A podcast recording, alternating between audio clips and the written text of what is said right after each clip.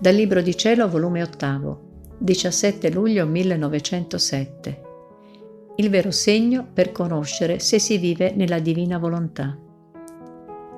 Continuando al mio solito, quando appena è venuto il benedetto Gesù e mi ha detto, Figlia mia, il vero segno per conoscere se l'anima vive nella mia volontà è che in tutto ciò che le succede, in qualunque cosa, si svolge la pace perché la mia volontà è tanto perfetta e santa che non può produrre neppure l'ombra della turbazione.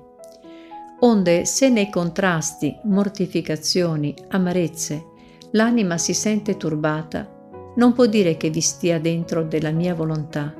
Al più, se si sente rassegnata e insieme turbata, può dire che vi sta l'ombra della mia volontà, che essendo fuori è padrona di sentire se stessa, ma non se vi sta dentro.